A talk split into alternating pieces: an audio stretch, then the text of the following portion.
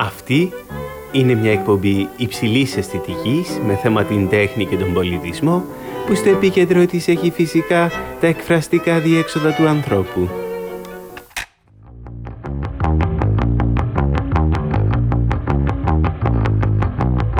Το να είσαι outsider και να ζεις στο περιθώριο είναι απαραίτητος μειονέκτημα; Ή μήπως κατά συνθήκες μπορεί και να είναι το ισχυρό σου χαρτί; Μπορεί μια διαβόητη αποτυχία να μετατραπεί σε μία από τις σημαντικότερες νίκες στην ιστορία της τέχνης; Αυτή είναι η πραγματική ιστορία μιας παρέας καλλιτεχνών που επηρέασε τον κόσμο της τέχνης όσο καμία άλλη. Είμαι ο οικαστικός καλλιτέχνης Αντώνης Τοαντζίκης και ακούτε το podcast «Είναι αυτό τέχνη»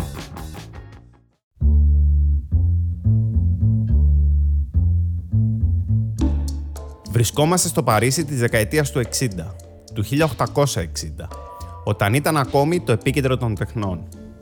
Και πιο συγκεκριμένα βρισκόμαστε σε ένα από τα καφέ της Μονμάρτη στη Λεωφόρο Κλεισί, το σκοτεινό καφέ Γκερμπουά. Αυτό με τα μαρμάρινα τραπεζάκια και τις λεπτές σιδερένιες καρέκλες. Το μέρος όπου κάθε Κυριακή και Πέμπτη συγκεντρωνόταν μια μικρή ομάδα καλλιτεχνών που έμελε να αλλάξει την τέχνη όπως τη γνωρίζαμε μέχρι τότε. Η πόρτα ανοίγει και στο καφέ μπαίνει ένας εμφανίσιμος τριαντάρης ντυμένος με την τελευταία λέξη της μόδας. Με ψηλό μαύρο καπέλο, ανοιχτόχρωμο στενό μπαντελόνι, πανοφόρι που αναδεικνύει τη μέση, με ταξωτό φουλάρι για λεμοδέτη και μαλλί χωριστρούλα με μπριγιαντίνη που καταλήγει σε δύο μακριές φαβορίτες. Οι κινήσεις του είναι γεμάτες ενέργεια και ζωντάνια. Μπαίνοντας στο καφέ, Χαιρετάει και αστείευεται με πολλούς από τους θαμώνες του μαγαζιού, ξεδιπλώνοντας με αυτόν τον τρόπο κάθε πλευρά της πληθωρικής κοινωνικότητάς του. Καθώς προχωράει προς το συνηθισμένο τραπέζι στο εσωτερικό του μαγαζιού, στέκεται για λίγο και το βλέμμα του πλανάται πάνω από τους θαμώνες. Το όνομα αυτού, Εντουάρ Μανέ. Σε ένα τραπέζι στο βάθος του μαγαζιού τον περιμένει η παρέα του. Ανάμεσά τους, ο καλύτερος φίλος του, Edgar Degas, ο οποίος με νευρικότητα ανακατεύει ασταμάτητα το κουταλάκι στο φλιτζάνι του καφέ. Είχε προηγηθεί, βλέπετε, μια σκληρή λογομαχία μεταξύ των δύο το προηγούμενο βράδυ και τον ανησυχούσε ιδιαίτερα αυτή η συνάντηση. Δίπλα του ακριβώς κάθεται ένας κακοντημένο νεαρός με χοντρά παλιά μάλινα ρούχα, πολύ μικρότερο σε ηλικία και με μια αναστατωμένη γενιάδα σε μια προσπάθεια να πείσει για λίγο μεγαλύτερος γιος μπακάλι, αλλά με ύφος και τουπέ αριστοκράτη, που ακούει στο όνομα Κλοντ Μονέ. Στην παρέα τον είχε συστήσει ο κολλητός του, Πιέρο Γκίστερ Ρενουάρ, ή αλλιώς το καλόβολο Χαμίνι, γιος ράπτη που έβγαζε το χαρτζιλίκι του ζωγραφίζοντας πιάτα σε ένα εργοστάσιο πορσελάνης. Επίκεντρος στο τραπέζι, με ύφος και στυλ πολιτικού, ο μεγαλύτερος παρέας που φαίνεται να χαίρει εκτίμησης στι ομίγυρε. Το όνομα αυτού Καμίγ Πισαρό, το βλέμμα του Μανέ πλανάται για λίγο ακόμη στον χώρο, μέχρι που πέφτει επάνω σε έναν μοναχικό τύπο που καθόταν στην άκρη ενός μικρού τραπεζιού στην πιο απομακρυσμένη γωνιά του καφέ. Τον αναγνώρισε αμέσως. Ήταν ο Πολ Σεζάν. Καθόταν ακριβώς πίσω από το τραπέζι της παρέας και προσπαθούσε να κρυφακούσει, διατηρώντας όμως ταυτόχρονα και μια απόσταση ασφαλείας. Ψηλός, καραφλός και βαρύς, με την απαραίτητη ποσότητα λίγδα στο μαλλί που έχει απομείνει, αγριεμένη όψη και με ένα παντελόνι δεμένο με σπάγκο. Μοναχικός και δίστροπος. Ο Μανέ, αφού έγνεψε πρώτα στην παρέα του, τους προσπέρασε και πήγε κατευθείαν στη γωνιά που βρισκόταν ο Σεζάν. Απλώνει το χέρι του για να τον χαιρετήσει και τον προσκαλεί στο τραπέζι. Ο Σεζάν το απαντάει αφοπλιστικά. «Δεν σας δίνω το χέρι μου. Έχω να πληθώ οκτώ μέρες. Καλά είναι όμως και από εδώ. Μια χαρά συμμετέχω. Η συζήτηση στην παρέα φαίνεται να περιστρέφεται γύρω από τις τελευταίες απορρίψεις που έλαβε ο Πισάρο τα προηγούμενα έτη στην καθιερωμένη έκθεση ζωγραφικής της Ακαδημίας Καλών Τεχνών του Παρισιού, ονομαζόμενη Σαλόν, αλλά και τους λόγους για τους οποίους συνέβη αυτό.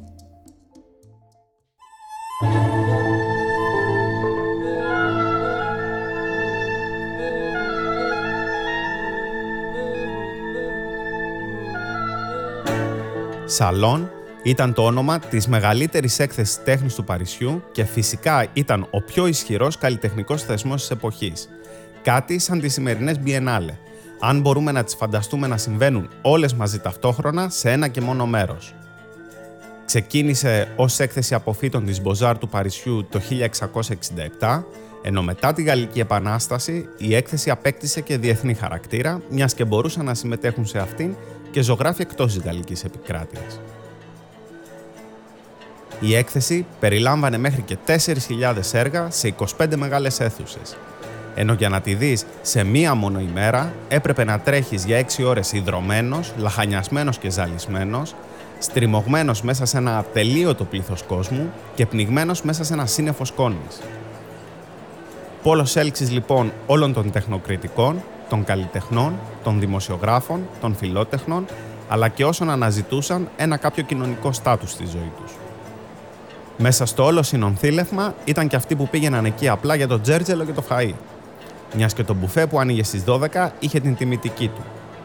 Μερικές χιλιάδες ξελιγωμένοι επισκέπτες έκαναν ντου στα τραπέζια με αποτέλεσμα να επικρατεί κανονικό πανδαιμόνιο. Έχανε η κρέμα των μακαρών και το μακαρόν την κρέμα. Η έκθεση αυτή μάζευε έως και ένα εκατομμύριο επισκέπτες κάθε χρόνο. Και τα εγγένεια ήταν γνωστά με το όνομα το Βερνίκομα.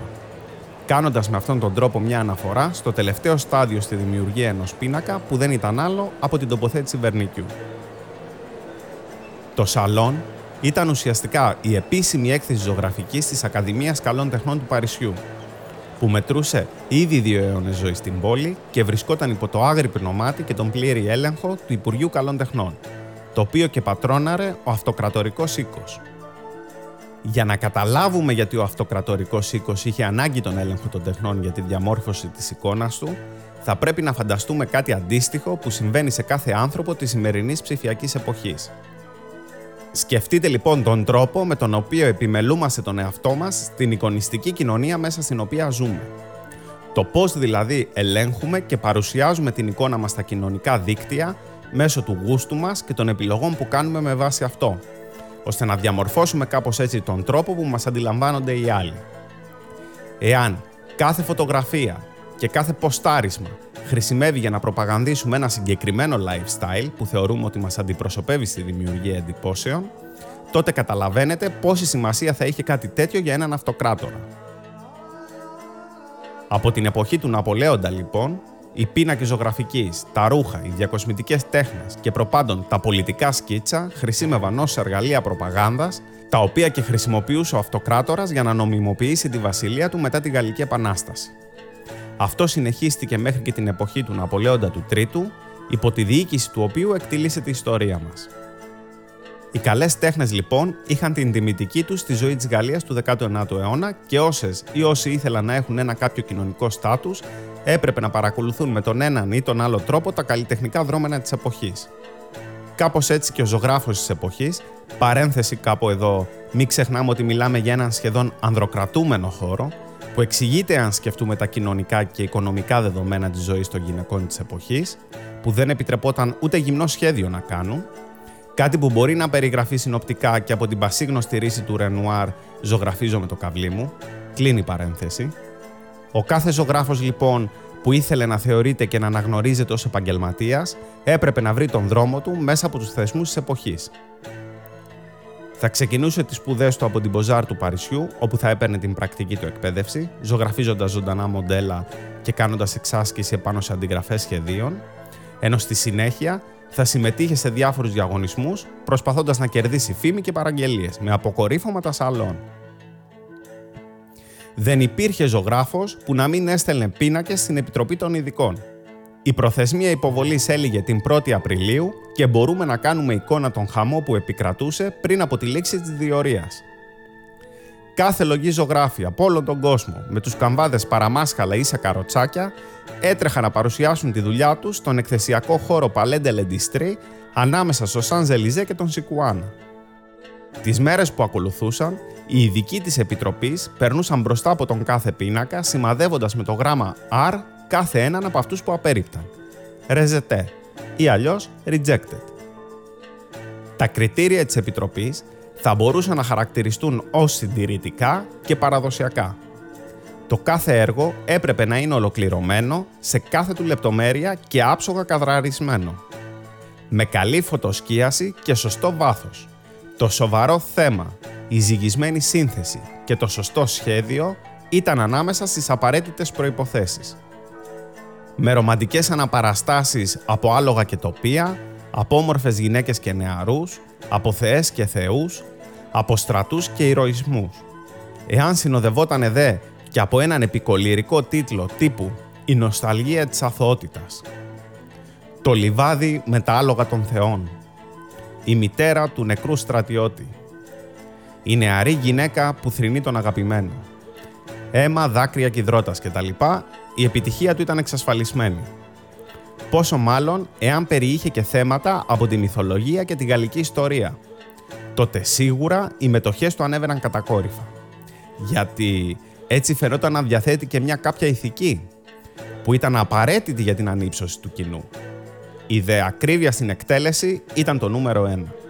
Μιας και ένας ακόμη στόχος ήταν να καλλιεργηθεί και το γούστο του κοινού με την επίσκεψή του στην έκθεση.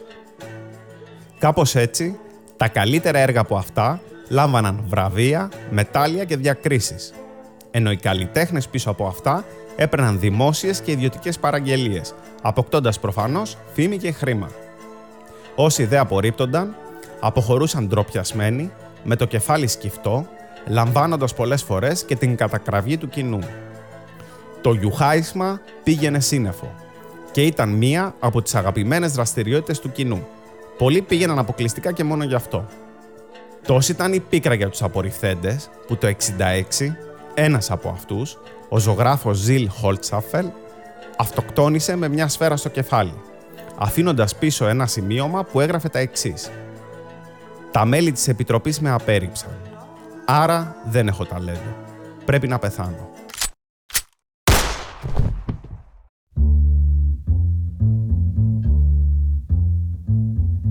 Επιστρέφουμε στο τραπέζι της παρέας μας, όπου η συζήτηση φαίνεται να έχει ανάψει για τα καλά. Δεν υπάρχει περίπτωση να βγάλουμε άκρη μαζί τους, λέει ο Μανέ, κουνώντας νευρικά το κεφάλι. Αλλά πρέπει να το παλέψουμε. Δεν γίνεται αλλιώς. Μετά το περσινό γιουχάισμα που έφαγες με την Ολυμπία, θέλεις ακόμη να το παλέψεις; Ρώτησε με απορία ο Μονέ. Δεν του άξιζε τον τεποτουάρ, αποκρίθηκε ο Ντεγκά. Ανοίγω μια μικρή παρένθεση κάπου εδώ. Το dépotoir ή αλλιώς ο σκουπιδοντενεκές ήταν μια σκοτεινή αίθουσα στο πίσω μέρος του κτηρίου όπου πήγαιναν τους πίνακες που είχαν μεν επιλέξει, αλλά το κοινό γιουχάιζε και ήταν ό,τι πιο ντροπιαστικό για έναν συμμετέχοντα. Κλείνει η παρένθεση. Το σαλόν είναι κανονικό πεδίο μάχης, είπε ο Μανέ. Και εκεί μέσα είναι που πρέπει να αναμετρηθούμε. Δεν έχει άδικο, Εντουάρ. Δύσκολα θα βρεις ολόκληρο το Παρίσι 15 λάτρε της τέχνης που θα τους άρεσε ένας πίνακας που δεν έχει την έγκριση του σαλόν, είπε ο Ρενουάρ. Ο Πισαρό τον κοίταξε με συμπάθεια και απορία λέγοντας.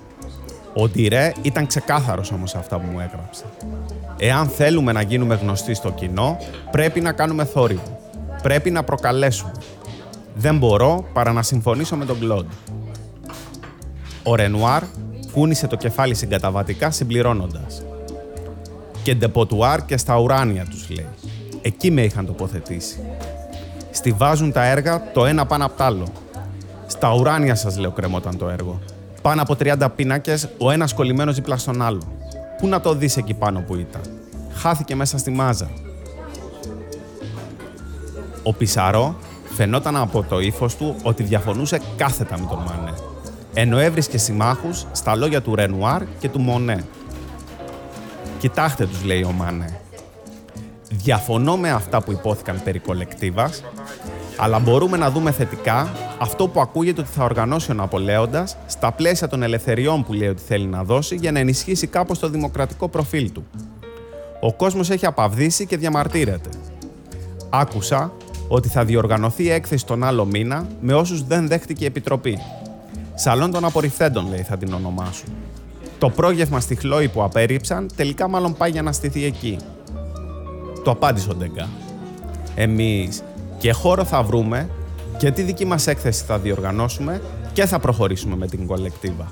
Είτε είσαι μέσα, είτε όχι. Ο Μονέ, ο Πισαρό και ο Ρενουάρ συμφώνησαν μαζί του, ενώ μια φωνή ακούστηκε από το βάθος. Να υπολογίζετε και εμένα. Ήταν ο Σεζάν. Το 1963 η Επιτροπή απέρριψε τελικά τα δύο τρίτα των έργων, με αποτέλεσμα να δημιουργηθούν αντιδράσεις που οδήγησαν σε έντονες διαμαρτυρίες. Οι διαμαρτυρίες έφτασαν έως τον αυτοκράτορα και παρόλο που το γούστο του στην τέχνη ήταν πιο παραδοσιακό, τελικά υποχώρησε και έδωσε άδεια ώστε να διοργανωθεί μια έκθεση με αυτούς που απορρίφθηκαν. Το γραφείο του εξέδωσε ανακοίνωση που έλεγε τα εξής. Πολλές καταγγελίες έχουν φτάσει στον Αυτοκράτορα σχετικά με τα έργα τέχνης που απορρίφθηκαν από την Κριτική Επιτροπή της Έκθεσης. Η αυτού μεγαλειότητα, θέλοντας να αφήσει το κοινό να κρίνει την νομιμότητα αυτών των καταγγελιών, αποφάσισε ότι τα έργα τέχνης που απορρίφθηκαν μπορούν να εμφανιστούν σε άλλο μέρος του βιομηχανικού εκθεσιακού κέντρου.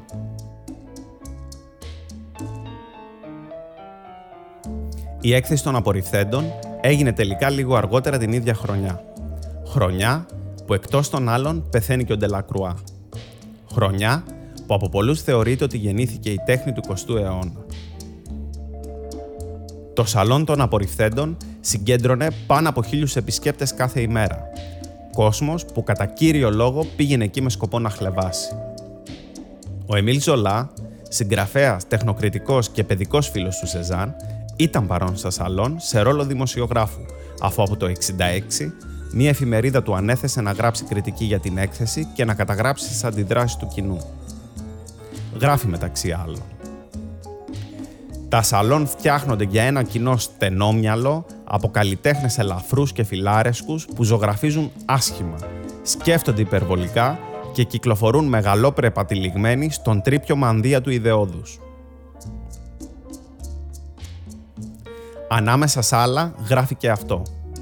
Ξαναείδα το πρόγευμα στη χλώη του Μανέ. Αυτό το αριστούργημα που είχε εκτεθεί στο σαλόν των απορριφθέντων. Και προκαλώ οποιονδήποτε από τους καλλιτέχνες της μόδας να ζωγραφίσει έναν τόσο ανοιχτό ορίζοντα, μια τόσο φωτεινή ατμόσφαιρα. Εσείς βέβαια εξακολουθείτε να γελάτε, γιατί σας έχουν αποβλακώσει οι μόβ ουρανοί του κυρίου Νταζόν σας ενοχλεί ένα καλοχτισμένο κομμάτι φύσης. Και έπειτα, κακώς περιμένετε να δείτε τη γύψινη κλεοπάτρα του κυρίου Ζερόμ ή τις γλυκερές καλονές του κυρίου Ντιμπίφ. Δυστυχώς, για εσάς εδώ έχουμε μόνο καθημερινούς ανθρώπους, οι οποίοι ως γνωστόν διαθέτουν σάρκα και οστά.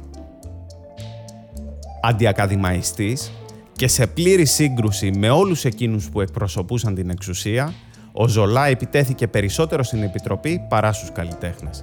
Έγινε φίλος τελικά με τον Μανέ, ο οποίος και του έφτιαξε μια προσωπογραφία η οποία και εκτέθηκε στο σαλόν του 68.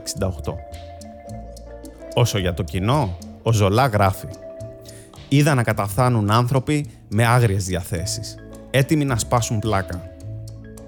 Μπορούμε κάπως έτσι να φανταστούμε το πώς υποδέχτηκε το κοινό το σαλόν των απορριφθέντων επικρατούσε ένα κλίμα ιστερίας, ακόμη και φόβου έγραφαν τα έντυπα της εποχής. Κάποιοι θεατές υπέκυπταν ακόμη και σε επιδημία ιστερικού γέλιου. Η κολεκτίβα της παρέας μας άργησε ακόμη 10 χρόνια για να σχηματιστεί και καταλήτη στη δημιουργία της φαίνεται να ήταν το σαλόν του 68 όταν κάποιοι πίνακες του Ρενουάρ και του Μονέ έγιναν τελικά δεκτοί αλλά κατέληξαν στον Τεποτουάρ, κάνοντάς τους έτσι να επισπεύσουν τη δημιουργία της. Παρόλο που τα έργα πολλών από αυτών είχαν ήδη εκτεθεί στο σαλόν των απορριφθέντων το 1963, η πρώτη έκθεση της κολεκτίβας έγινε τον Απρίλιο και τον Μάιο του 1974 στο φωτογραφείο του Ναντάρ. Ο Μανέ αρνήθηκε να συμμετάσχει. Παρόλα αυτά, το καλοκαίρι πήγε να ζωγραφίσει στο Αρζαντέι κοντά στον Μονέ και στον Ρενουάρ. Ο Μονέ, ο Ντεγκά, ο Ρενουάρ, ο Πισαρό και άλλοι έκαναν τελικά το βήμα και διοργάνωσαν μια έκθεση παράλληλα με αυτή του σαλόν, η οποία και συγκέντρωσε περί τους 3.500 επισκέπτες, συγκρινόμενοι με το μισό εκατομμύριο του σαλόν εκείνης της χρονιάς, και αντιμετωπίστηκε φυσικά με χλεβασμό και εχθρότητα. Τους θεωρούσαν αν μη τι άλλο τρελούς. Οι κριτικοί τους αποκαλούσαν κοροϊδευτικά «ιμπρεσιονιστές» χαρακτηρισμό που αποδέχτηκαν όμως για να δείξουν ότι δεν φοβούνται τις λιδωρίες. Το 76 έγραφε ένα χιουμοριστικό περιοδικό. Η οδός Λεπελτιέ είναι πραγματικά οδός ολέθρου. Μετά την πυρκαγιά στην όπερα, μας περιμένει εκεί ακόμη μία συμφορά. Μόλις άνοιξε μια έκθεση στην γκαλερί Diran Riel που υποτίθεται ότι περιέχει έργα τέχνης. Μπαίνω μέσα και τα έκπληκτα μάτια μου αντικρίζουν κάτι φρικιαστικό. Πέντε ή έξι τρελοί, ανάμεσά τους και μια γυναίκα, εκθέτουν από κοινού τα έργα τους. Είδα ανθρώπους να σκάνε στα γέλια μπροστά σε αυτές τις εικόνες. Η δική μου όμως η καρδιά μάτωσε. Αυτοί οι λεγόμενοι καλλιτέχνες θεωρούν πως είναι παναστάτες και ονομάζονται ιμπρεσιονιστές. Παίρνουν ένα κομμάτι μουσαμά, μπογιές και πινέλο, τον πασαλίβουν στην τύχη με μερικές κοιλίδες χρώμα και υπογράφουν τον δίθεν πίνακα. Είναι μια παρέστηση. Ακριβώς όπως των τροφίμων ενός φρενοκομείου που μαζεύουν πέτρες από τον δρόμο πιστεύοντας πως έχουν βρει διαμάντια. Άλλο έντυπο έγραφε ότι κάτι τρελοί πήραν κάτι κανόνια, τα γέμισαν με χρώμα και τα εκτόξευσαν στους καμβάδε θεωρώντας ότι κάνουν τέχνη. Ο αγώνας όμως αυτής της παρέας που αργότερα ονομάστηκαν Ιμπρεσιονιστές, έγινε ίσως ο πιο αγαπημένος μύθος όλων των πρωτοποριακών κινημάτων στην ιστορία της τέχνης. Τα outsider κατάφεραν αυτό που φάνταζε αδύνατο μέχρι τότε. Να διοργανώσουν μια έκθεση παράλληλα με αυτή του σαλόν, επιβάλλοντας με αυτόν τον τρόπο την τέχνη τους.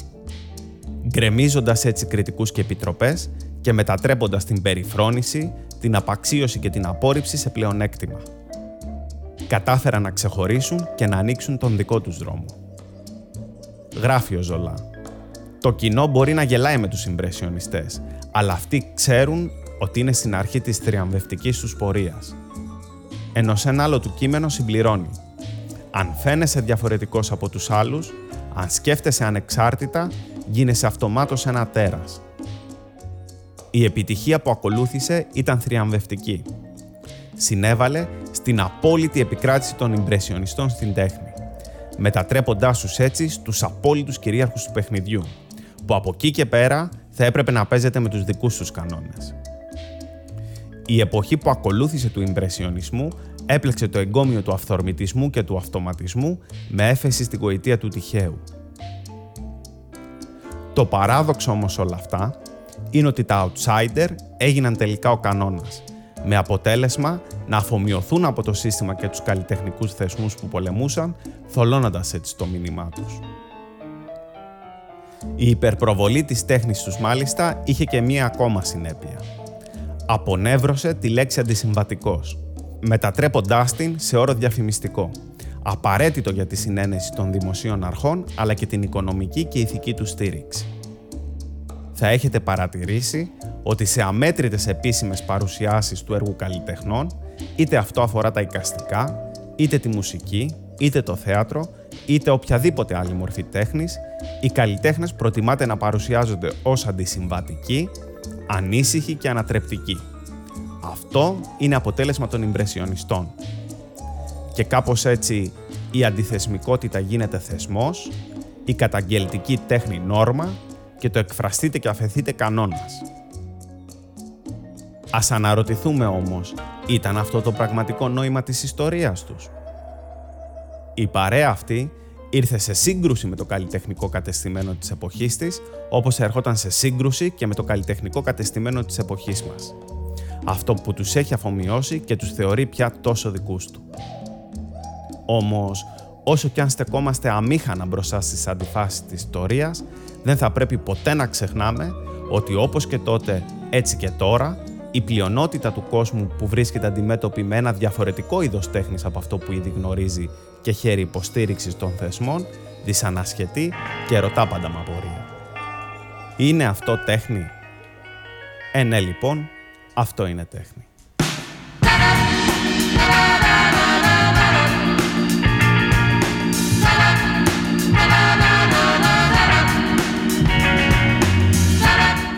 Ακούσατε το podcast «Είναι αυτό τέχνη» Στην επιμέλεια του podcast ήταν ο Αντώνης Τοαντζίκης. Τεχνική επεξεργασία Γιώργος Μπόνιας.